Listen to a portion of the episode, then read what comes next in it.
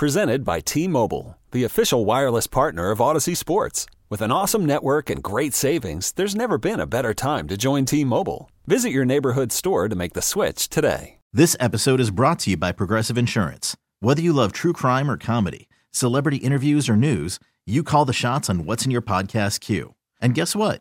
Now you can call them on your auto insurance too with the Name Your Price tool from Progressive. It works just the way it sounds. You tell Progressive how much you want to pay for car insurance, and they'll show you coverage options that fit your budget. Get your quote today at progressive.com to join the over 28 million drivers who trust Progressive. Progressive Casualty Insurance Company and Affiliates. Price and coverage match limited by state law.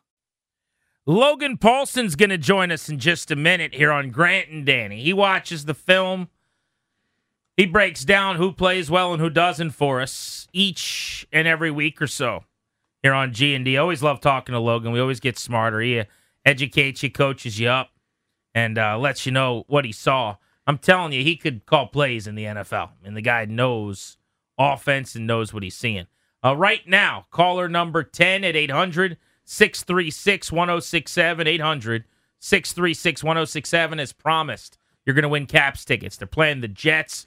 We got a pair for you right now. Uh, the, the game is Friday night, December 23rd, 7 p.m. at Cap One Arena. This is courtesy of the Capitals. See the Caps live this season with your family and friends. You can purchase group tickets. Visit washcaps.com slash groups. And we're giving away two more pairs tomorrow at 4 and 5. But good luck winning those right now. Start dialing 800 636 1067. Let's get to the BetQL guest hotline. Bet smarter to beat the books. Download the BetQL app today. Visit betql.com. Logan Paulsen joins us. What's up, Logie? How are you, buddy? I'm good, man. How you doing? We're good, pal. Always good to catch up with you. Uh, why Yeah. the red zone struggles for this offense? Yeah. I mean, that's so, you know, we could sit down and write our dissertations on that, man. If you got time uh, to talk about it, we can get into some of the details. First off, I think, um, like high level, I think Scott's doing a decent job of finding, scheming up open throws. Like if you look back at the Atlanta game, look back at the first Giants game, even in this game, there's opportunities for them to finish these drives up and, and score points. I think what it is is it's you know I think there's obviously people talk about the well documented differences between the red zone and the field stuff, uh, and I think there's a little bit of that going on, but not necessarily in the ways that you'd expect. These throws are open, and when you've got these open throws in, in the red zone, like you're throwing to a spot, and I see Taylor, you know, who throws with great anticipation in the field. He's trying to um, how to how to put this? He, he's hold he's he's waiting to see the throw as opposed to um, anticipating the throw and throwing to a space that's been cultivated by the route concept. So that's one thing. I think the other thing is the pass protection in the red zone, for whatever reason, has not been as good, and I think that kind of coincides with some of the struggles the team has had pass protecting in the field. I think this is a play action drop back boot, uh, play action pass boot team as opposed to a drop back passing team. And I think for whatever reason, Scott likes some drop back passing concepts in the red zone. And I think, um, you know, if I'm kind of doing the self scout, if I'm Scott, I kind of say maybe we can find ways to scheme up some better protection packages in those areas. Also, I do think they kind of get away from some of the runs that they like in the field for whatever reason. And obviously, you know, defensive coordinators are doing different stuff. And I think, you know, like I said at the whole, I think Scott has done a decent job of scheming stuff up. But I think in that scheming uh, of, of quality stuff, I think he's kind of neg- uh, neglected some of the stuff from a uh, pass protection standpoint. I think Taylor Heinicke could help him out in certain situations as well. So we talked a lot at the start of the show today about Ron Rivera's comments since the game, which make it sound like Heinicke's on thin ice here, and we could see Wentz either by way of a slow start against San Fran, or maybe if they lose, you know, starting the game against the Browns. With that backdrop, I'm just curious how Heinicke played in your opinion when you watched the film. Was it the same? Was it better? Was it worse than a lot of his outings? Like, how does this compare to what he's been doing? And what do you think of him?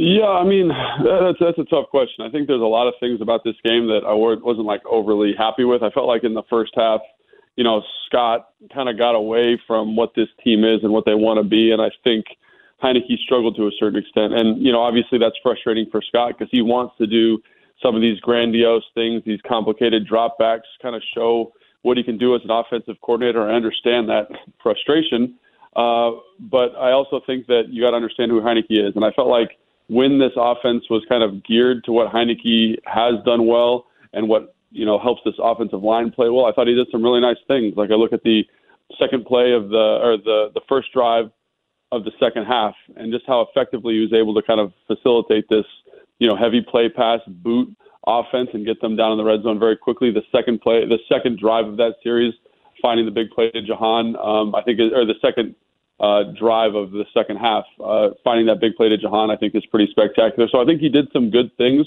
Obviously, the turnover in the red zone is, um, you know, not what you want there. And uh, you know, I think Ron kind of expressed how frustrated he was uh, with that play, and I think the fans all feel the same way with regards to that. So that's not great, and I think that kind of speaks and informs some of the red zone struggles. I also think that you know he has some responsibility with that Terry misalignment penalty in terms of kind of rushing to the line of scrimmage. I think you know you got to kind of be the leader of the offense there and slow that down. But I think he does some good things, and you know we've talked about this before, Grant. Like he misses stuff, but everybody misses stuff, and um, I think yeah. he does a good job of getting the football ultimately where it needs to go in the context of an offense that he can execute um, which I felt like early on in the game, you know, wasn't necessarily geared towards that skill set.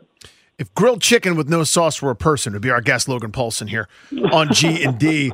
Uh, Logan, people are sort of just some folks are kind of have pined for Wentz for for some time, and those that say not so fast. The point that they make, and I want to get your take on this, are as this offensive line, I don't think they're great at pass blocking at, at, at this moment. I think, and, and, and their point is that would just be a disaster. He would be sacked a ton, and you'd still deal with some of those inaccuracies and the other things that he brings to the table as a streaky thrower. But it would be the sacks that would kind of be the undoing, and all this production that we'd hope for wouldn't materialize. What are your thoughts there? Yeah, I mean, I think Carson is a very like physically gifted player, but obviously there were some issues early on in the season when he was playing a lot, right? Like he didn't elevate the offense the way Heinicke did when he came in, and that's one of the reasons they've been on this, uh, you know, until recently this this winning streak, right? Um, you know, Heinicke understands the offense, he understands where the ball needs to go, and I do think that Scott and this off and and the offensive staff and Ron have really kind of started to better understand what this offensive line is capable of, and as a result, I think when they lean into this play action pass game that they've developed and that is continuing to develop you see uh, an offensive line that's much more productive. And so, in the context of those throws and those types of plays, I do think there's an opportunity for Carson Wentz to be productive because in in in those plays, in those play designs, in those play structures, you know they they've been able to cultivate good pockets, and you have longer developing route concepts where a stronger arm and pushing the football down the field might be more advantageous. Now, it's a big if about you know whether or not he feels comfortable in those situations and can execute in those situations.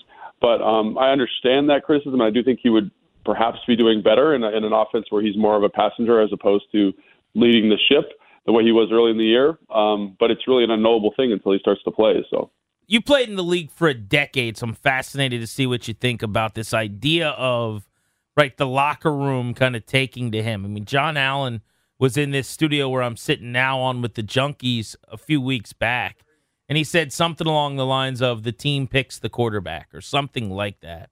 What's yeah. your thought on that as it pertains to Rivera having the ability to make a change? I mean, I, I guess I agree with that to a certain extent. I think that's a Nick Sabanism, if I remember correctly. And you know, I I would defer to Nick Saban. He's coached a lot of football and coached a lot of winning football teams. But I think there is a there's a line there, right? Obviously, if the guy's not performing well, I think he will lose the locker room. So I definitely think it's very closely tied to playing and how productive you are as a player. Um, you know, because I I've, I think about this all the time. Like, um, you know, Michael Vick, for example, was not an overly dynamic leader. He wasn't overly charismatic, but he played really well, and guys believed in him, and, and he gave confidence to the offense, right? And I've played with guys like that. You know, I think Jay Cutler's a good example. He doesn't endear himself to the locker room, but everyone likes likes him as a starting quarterback because he gave us the best chance to win. So I think that they're, you know, guys are pragmatic in an NFL locker room. They understand that if you know this individual is is playing well, and even if whether or not I like him, I think another good example is, you know, Robert Griffin III. I think um, early on in his career, a lot of guys he had some personality quirks that guys were willing to ignore. Um, and then once things started not going well, then obviously those things kind of came to the forefront of the conversation. Same thing with Russell Wilson. So I, I think there's an element of truth to that, but I also think it's it's really closely tied to how well you're playing. And um, I think the reason the guys took Taylor Heinicke is because in that moment early on when the transition was made, he was playing better than Carson. He was giving them a better chance to win. And you could say, you know, is that does that coincide with the defense playing better? Absolutely. Does that coincide with an offensive shift? Absolutely. Could Carson have the similar production now? Perhaps. And if he had the same production, would the guys gravitate towards him in that way? Maybe. And those are the things that um, you know kind of make this uh, kind of these gooey, soft, you know, emotional things of football hard to kind of quantify. What would you do? Your coach Logan Paulsen. what would you do? Yeah, I mean, I think if I'm if I'm in Ron's position, I would kind of look at uh, Scott and kind of have some feedback for him about the last game, and basically say like we, you know, we weren't always putting Taylor in the best position to be successful. I would kind of reevaluate what we're doing from a red zone standpoint um, in terms of how we run the football down in that area of the field. Um, and, uh, you know, kind of again, like the drop back passing game, which I alluded to earlier, I would kind of try to cut some of that and shift towards more play action based stuff because, again, that helps with protection. And they have done some of that. And I, I think uh, the reason I'm leaning that way is because Scott's kind of laid the road roadmap for my eye, right? These play action passes are effective. They create open throws. They lead, lead to better protections. All those things are important. And Scott's done that. So I'm saying lean more into that. And if that does happen, I think Taylor does a fine job of that. You know, I think Taylor will play better, and I think he'd be in a better situation as opposed to having this weird quarterback controversy this late in the season.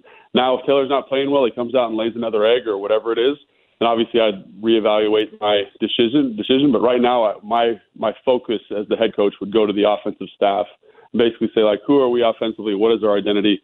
And how can we better insulate Taylor in some of these situations? Because uh, I think he does do some really nice things. Um, you know, he's not going to grade very well. He's not going to ever be the greatest quarterback in the league, top 10, top 15 type guy. But I think he's playing well enough um, to win you some football games, and, and that's valuable to me as the head coach. Logan, let's say all things are equal in this weird hypothetical vacuum I'm just, I'm trying to get in. and both had act, you know enough prep time and assuming anything else. So there's no way to wiggle out of it. It's like, well, whoever practiced more. Let's say in the multiverse, like Doctor Strange opens up the multiverse, all right? mm-hmm. And both yeah. Heinicke and Wentz have equal practice time this week. Who'd be more likely to be at San Francisco this weekend? Uh, that is a tough question. Um, but you know, in that situation, you got to talk about San Francisco and what they do well. And I think the the ultimate thing in with regards to winning against San Francisco is running the football effectively.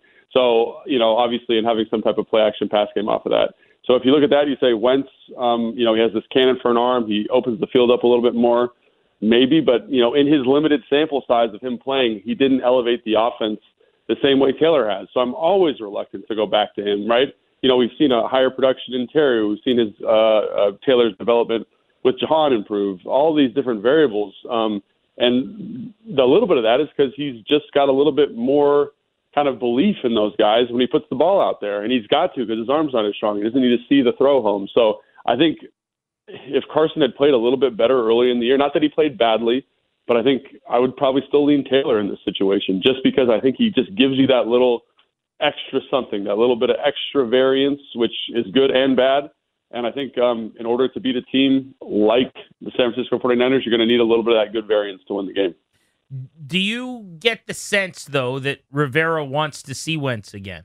Like it seems to I mean, me like all year long he's left the door open. And now in the last week, he's all but said he's going to play. It's just a matter of when.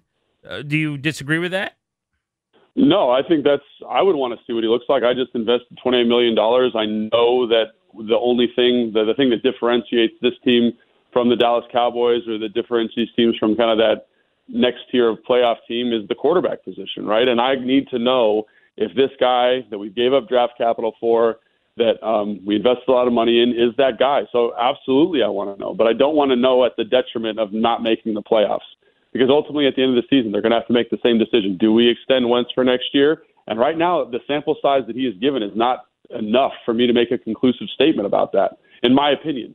So if I'm Ron, if I'm the Martys, if I'm any of those guys, I, I want to see him. I want to see him do something, and I hopefully he'll be settled in. You know, because I think after the first Philadelphia game, he was very kind of, you know, out of sorts because of all the pressure. He didn't look like himself, especially from early in that Jacksonville game or the second half of the Detroit game right? So I want to see what he looks like. I want to see if we can move forward with him at the quarterback position, as opposed to having to do something very dramatic, move up in the draft, uh, move up in this this next year's draft to try and get a quarterback, or spend another big price tag on another uh, high price free agent. So I want to know, and so I totally understand that from Ron. Logan Paulsen believes in two things good targeting in the run game and the three C's cabbage, cauliflower, and celery with us here on Grant and Danny. So as we go forward here for for for this weekend, thinking about the San Francisco game, I don't know how many teams would be favored going out there to play San Francisco. They're playing really, really well right now. I, I kind of wonder about what would happen. I know we talked, we've been dancing around this sort of thing, but this isn't like the fairest shake. Like Tua's having an unbelievable season. He looked like he'd never met a football before a couple of weeks ago when they dismantled him. They killed New Orleans, shut him out despite number of opportunities to score. This San Fran defense is excellent. Like, do guys care about fairness? When it comes to these sorts of things in, in, in, locker room? I don't, but it's easy for me to say I'm just pudgy here talking to my friend Logan. But do guys in the room, do they care about, well, that's not a fair shake. That's that's a really hard thing if, if it ends up that they move on from Heinicke after a loss. Um, you know, uh, fairness with regards to maybe Heinicke not playing after the San Francisco game. yeah, saying? I'm basically saying like if this isn't a great test. This isn't like a fair test. Like, hey, your your yeah. job's on the line. Go beat the 49ers. Go beat a team look, that nobody would beat this week. Doing it. Yeah. So, um, no, I don't think it really matters. I think if you want to talk about fairness, you this is the game. This last game against the Giants is the game where. Mm. You got to play better, right? And I think ultimately, like he opened the door for this conversation. It just so happens when he opens the door, the the person waiting behind the door is a absolutely savage defense. The number one defense in the NFL is waiting for him on the other side on a cross country trip. Um, you know, on a short week of prep. So, you know, like there are a lot of things here that say it's unfair, and I empathize with that.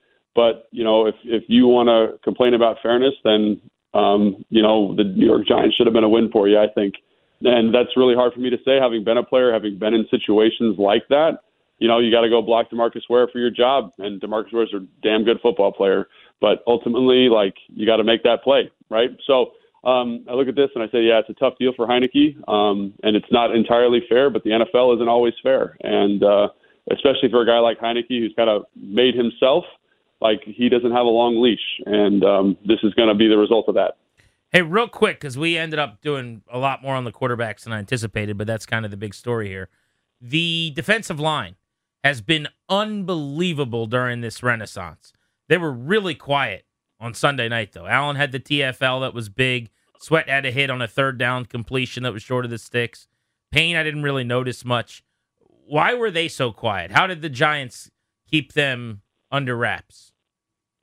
I think the Giants deserve a ton of credit, man. They uh, they came out with a drop back passing game that was not what I was expecting. I thought they'd kind of stay away from the drop back passing game, get back to that boot stuff. But I think they've done that three weeks in a row, and people were getting wise to their their deal. So basically, they said we're going to get in the gun, do a three step drop, and Daniel Jones is going to make us right. And Daniel Jones, by golly, he made them right consistently. He got the ball out of his hands with guys in his face on clean wins and uh, on free runners by blitzers. Like he just he played outstanding, Daniel Jones. I mean, he deserves a ton of credit. I know he didn't make any huge plays, but you know, Kafka, Daboll, they came in with a game plan, said we're going to run kind of a pseudo, um, you know, five step, three step quick game from the gun. We're not going to stress our offensive line, and we're going to trust Daniel Jones to get the ball out of his hand. And they did that. And then the run game, they know where the strength of this team lies. They know the technique that um, they're playing, you know, this kind of penetrating three technique, penetrating shade when Payne's playing the shade. And they were like, we're going to trap, we're going to wham, we're going to make it very challenging, challenging for them to be uber disruptive. And um, and they able, were able to do that. So uh, kudos to them. They did an excellent job, and then they sprinkled in enough misdirection in terms of uh, boots and stuff to put those guys in an excellent position to be successful. So, you know, hats off to that staff. Hats off to um, Daniel Jones. Really is the guy that really stood out to me when watching the film, and uh, they just did an excellent job. And so, to me, that's why the defensive line was a non-factor. And you look at kind of the history of this defensive line. That's been a pretty consistent formula to negating their success. Logan, your macros are in order, my friend. Thank you as always. Thanks, guys. Appreciate you having me on. Thanks, dude. Yeah, man. Always good to talk. Happy holidays. There's Logan Paulsen. You see why we wanted him on today because he is a sharp dude. It is Tuesday. Stretch run of the show means we got to figure out who is getting sent home, and I already feel bad. I don't know who it's going to be, but it's someone who deserves better, who's getting immunity for next week. We're down to five on Commanders Survivor, so let's get to it. Facebook.com slash Grant and Danny is where you could vote all day long. I want the bad news first. That way we can finish on a high note. I'm a little nervous. So tell everyone who was left, Darius, this week on Commanders Survivor. Who are the options? So our lovely Terry McLaurin had immunity, so he was not eligible to vote eligible to be voted for this week. Would the people have had the stones to vote him off? Absolutely not. Not after this week. I mean, it was. They shouldn't, but someone's got to go that doesn't deserve it. What happened? Well, it came down to our options of Jonathan Allen, hmm. Daron Payne, Montez Sweat, and Kamren Curl. The margin was very slim on the votes, gentlemen. Eked out by just one vote. Kamren Curl, the tribe has spoken. Oh. You have been dismissed. Gosh. Who who, is, who did he beat by a vote? Daron Payne. One vote between Daron Payne and Kamren Curl. And how many votes were there? Uh, we're looking at this is carry carry the four. It is a holiday week, so yeah, it's a little yeah. slower. It's a little slow. Uh, we're looking at five hundred thousand votes. Wow. Yeah, yeah, wow, on the nose, exactly. Yeah, five hundred thousand. Mm-hmm. Wow, mm-hmm. what are the chances? A mm-hmm. round number like that? That is awesome. It's a beautiful thing, Grant and Danny fans. Kam Curl sent home. I feel awful, but this has been really all along. It we we kind of knew what was happening. We are on a beeline for the final four to be Sweat, Allen, and Payne, and to have Terry as the last man standing with the offense. So the folks have gotten us where we thought we would be with three games to go. Poor Kam Curl. How could there's no right answer. That's I think that's the if, answer. If, you're going to take issue with the votes you of can't. our 500, no, I'm not. You better kick someone else off. Yeah, I can't there's uh, uh, this is the stage where there's no right answer. There've been right answers for a dozen weeks. I'd have to go back and watch much closer, but I noticed Curl more than I noticed Payne this week. I will say, if we're just doing it based on the one week, but oftentimes the season and lifetime achievement and some things end up factoring into the conversation. All right, so immunity for this week. This one was pretty easy. The legend out of Northern Virginia, Jonathan Allen, you yeah. have been granted yep. immunity after this week's performance. First of all, he gave away 100 tickets, so that's going to help his cause a little bit. Maybe, it does. The Jonathan Allen gave away those tickets. The Jonathan Allen, that's right. And he made a big play in the backfield. We noticed him. He stood up. He had the biggest play of, you know, of the three defensive linemen for sure. He has, I think, been immune a lot at least half of the weeks we've done this. If we've done now 15 weeks or something, every other week pretty much he's been immune. yeah, whenever he was eligible, yes, uh, he was immune. By the way, Benjamin St-Juste just met with reporters and said he will play on Sunday night. He's doing the if there's a will, there's a way bit. He's like, I'm going to be out there. So he is on record, even though Ron says he hasn't quite proven he can cut and everything. People were saying, well, maybe he's talking about Benjamin St-Juste. Maybe he's trying to motivate St-Juste. St-Juste today says I will play. So there's that. So there is that. Even though he's Canadian.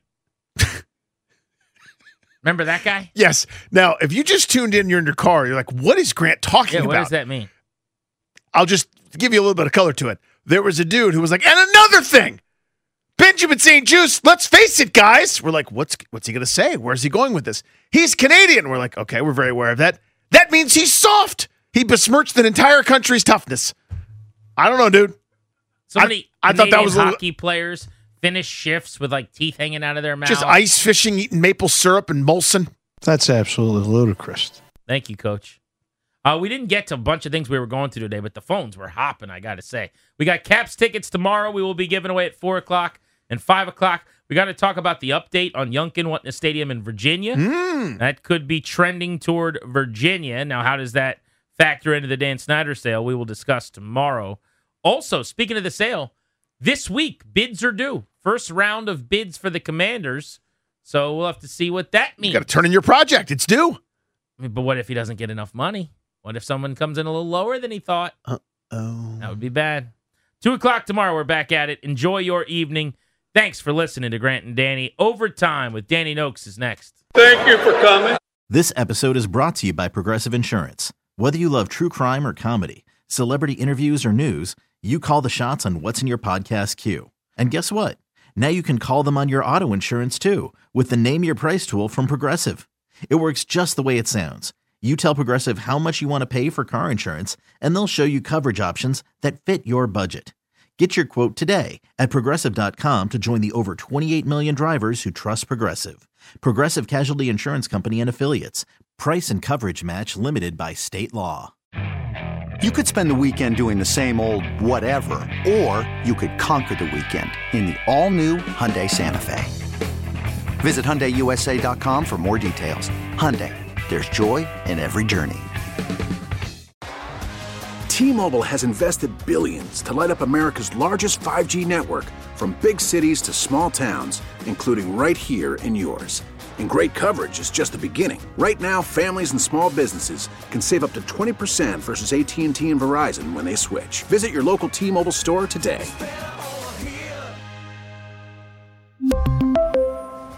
Plan savings with 3 lines of T-Mobile Essentials versus comparable available plans. Plan features and taxes and fees may vary.